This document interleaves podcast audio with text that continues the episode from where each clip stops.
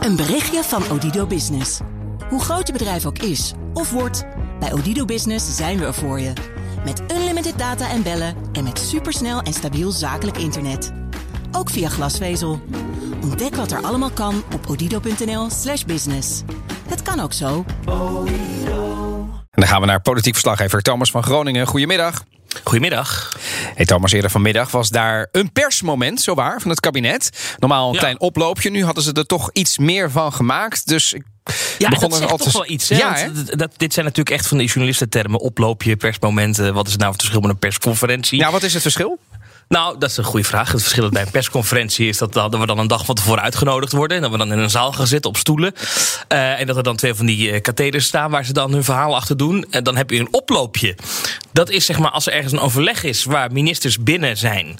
Dan mogen we buiten voor de deur gaan staan. Dan is er ook geen garantie dat ze iets gaan zeggen. Dan kan het ook zijn dat ze een sprintje trekken naar de dienstauto. Toedeledokie, prettige maandag en tot ziens. En dan heb je een soort van tussenvorm. En die kregen we nu. Wij stonden daar dus voor de deur te wachten. Want we wisten dat er ministerieel overleg was. Hè, dus het, eh, in ieder geval de jongen en Rutte waren binnen. Eh, over corona, dat wisten we. Dat stond namelijk gewoon in de agenda's. Daarom stonden we met heel de pers daar voor de deur. En toen kwam ineens iemand van de Rijksvoorlichtingsdienst naar buiten. Die zei, jullie mogen naar binnen. We gaan het binnen doen. En daar, ja, dat, dat zegt wel iets. Hè, dat ze toch Ja. wel echt een boodschap hadden die ze heel graag goed op beeld, duidelijk naar de wereld eh, wilden brengen. En er stonden binnen ook allerlei microfoons opgesteld. Dus het was wel, wel degelijk voorbereid door de Rijksvoorlichtingsdienst. Van we gaan op maandagochtend even dit de wereld inslingeren. Maar ja, toen dacht ik, ik had het nog gelijk getweet van zo, we mogen met de pers naar binnen. Het kabinet zal wat te melden hebben.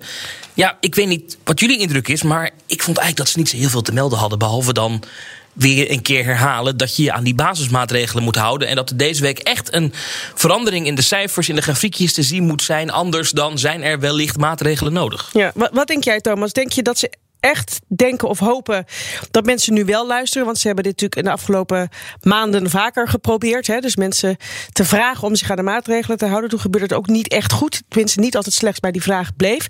Of denk je, nee, ze zijn hier toch echt wel aan het voorsorteren op, op een lockdown bijvoorbeeld? Ja, ik vraag me echt af of, of dit kabinet nog in gelooft dat als ze een oproep doen, dat dan mensen ineens zeggen: Nou, eh, nu ga ik wel thuis blijven bij klachten. Terwijl ik dat misschien twee dagen geleden nog niet deed. Of nu ga ik wel thuis werken, terwijl ik dat afgelopen week nog niet deed. Dat vraag ik me af. Overigens heeft Rutte dat zelf vorige week in het coronadebat in de Tweede Kamer eigenlijk ook gezegd. Hè, van ja, eh, het, het, ik- het onvermogen van dit kabinet om aan mensen over te brengen dat die maatregelen heel belangrijk Ja. zijn. Dat, dat onvermogen is niet ineens weg. Dus ik vermoed dat, dat ze dat niet echt verwachten. Wat ik wel vermoed, dat het kabinet echt denkt. Eh, echt even afwachten wat er de komende twee, drie dagen met die coronacijfers gebeurt. In de hoop dat er toch iets van een verandering te zien is. Naar aanleiding van die maatregelen die zijn genomen een tijdje terug. Hè. De horeca s'avonds dicht. Dat werk. Ja, maar goed, de- dus vervolgens kwamen daar eh, de jongen en Rutte. Eh, en wat zei Rutte dan concreet? Ik waarschuw nog één keer, stadstrekking.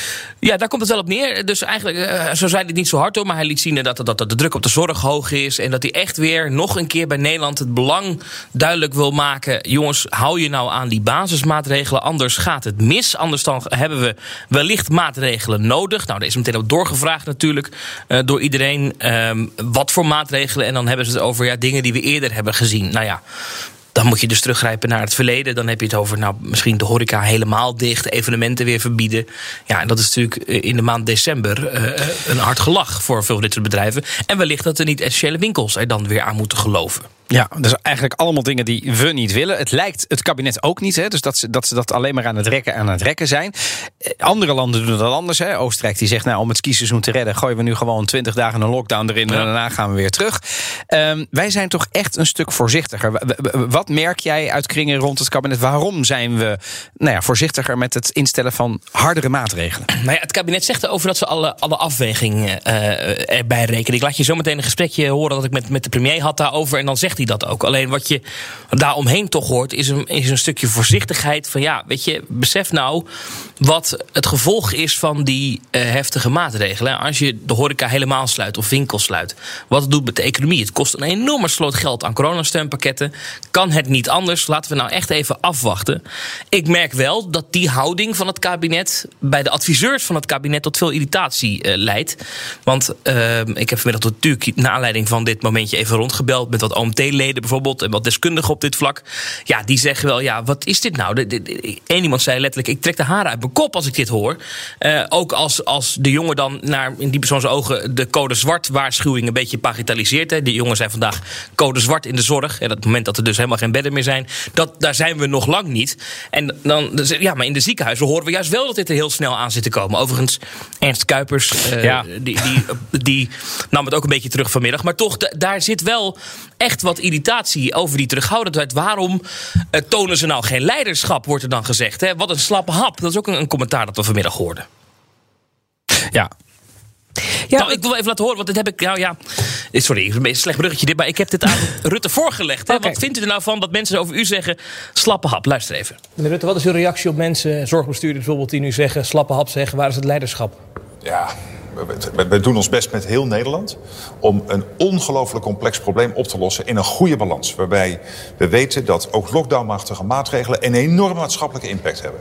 Dus ik snap de zorg bij zorgbestuurders en in de gezondheidszorg. Daar wordt verschrikkelijk hard gewerkt. Zeker door de verpleegkundigen en de artsen. En inderdaad natuurlijk ook door de zorgbestuurders zelf. Daar wordt verschrikkelijk hard gewerkt. Uh, daar heb ik het grootst mogelijke respect voor. En wat wij moeten uh, voorkomen is dat in die zorg de zaak zo oploopt uh, dat daar niet voldoende kan worden geacteerd, gehandeld... om inderdaad ook de mensen die dreigen te stikken door corona... om die te kunnen bedienen, om die te kunnen behandelen. En dat ook zoveel mogelijk van de andere zorg door kan gaan. Daar werken we verschrikkelijk hard maar als aan. Zij zeggen maar als je, ik maak me even af, als je te vroeg de maatregelen neemt... als ze nog niet nodig zijn je moet iedere keer heel goed kijken wanneer zijn ze nodig, wanneer zijn ze niet nodig. We hebben een heel pakket maatregelen genomen op 12 november per 13 november. We weten vanaf aanstaand weekend of die werken of niet. We houden alle gegevens die daarvan afgeleid kunnen worden in de gaten. Bijvoorbeeld ons gedrag. En dat gaat simpelweg niet goed. Van ons allemaal niet. We moeten gewoon meer doen. Vandaar dit persmoment. Kern van dit verhaal is, houd je aan die gedragsregels. Vooral blijf thuis bij klachten, laat je testen.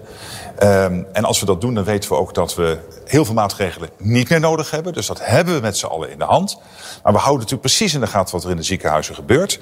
En als wij op basis van die cijfers, ook op basis van onze advisering...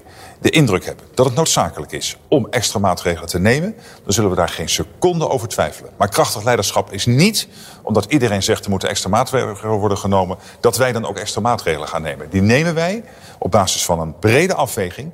zodra we met elkaar zeggen, nu moet het gebeuren... en u kunt er zeker van zijn, dan melden we ons bij u. We hopen pas op 3 december. We hopen zelfs dat er dan geen extra maatregelen nodig zijn.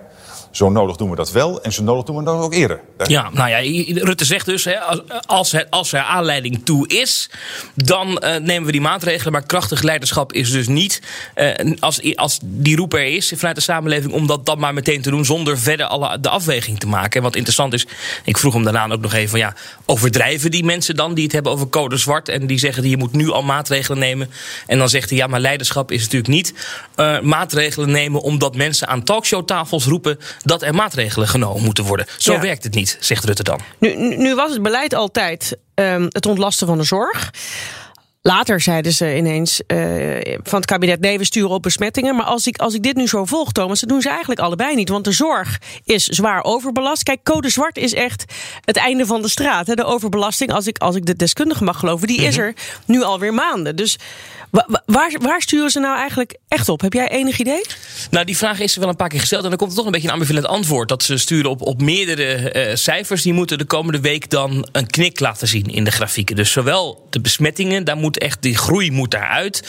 En hetzelfde geldt voor de opnames in de ziekenhuizen. Daar moet de groei de komende week het liefst ook uit. Althans, dat is de hoop. Alleen, dat is natuurlijk een beetje onrealistisch. Als je kijkt naar het ziekenhuisopnames lopen twee weken achter. Nou, de afgelopen twee weken hebben we een enorme groei in uh, besmettingen gezien. Dus de kans dat de ziekenhuisopnames zullen afvlakken, die kans is niet heel groot.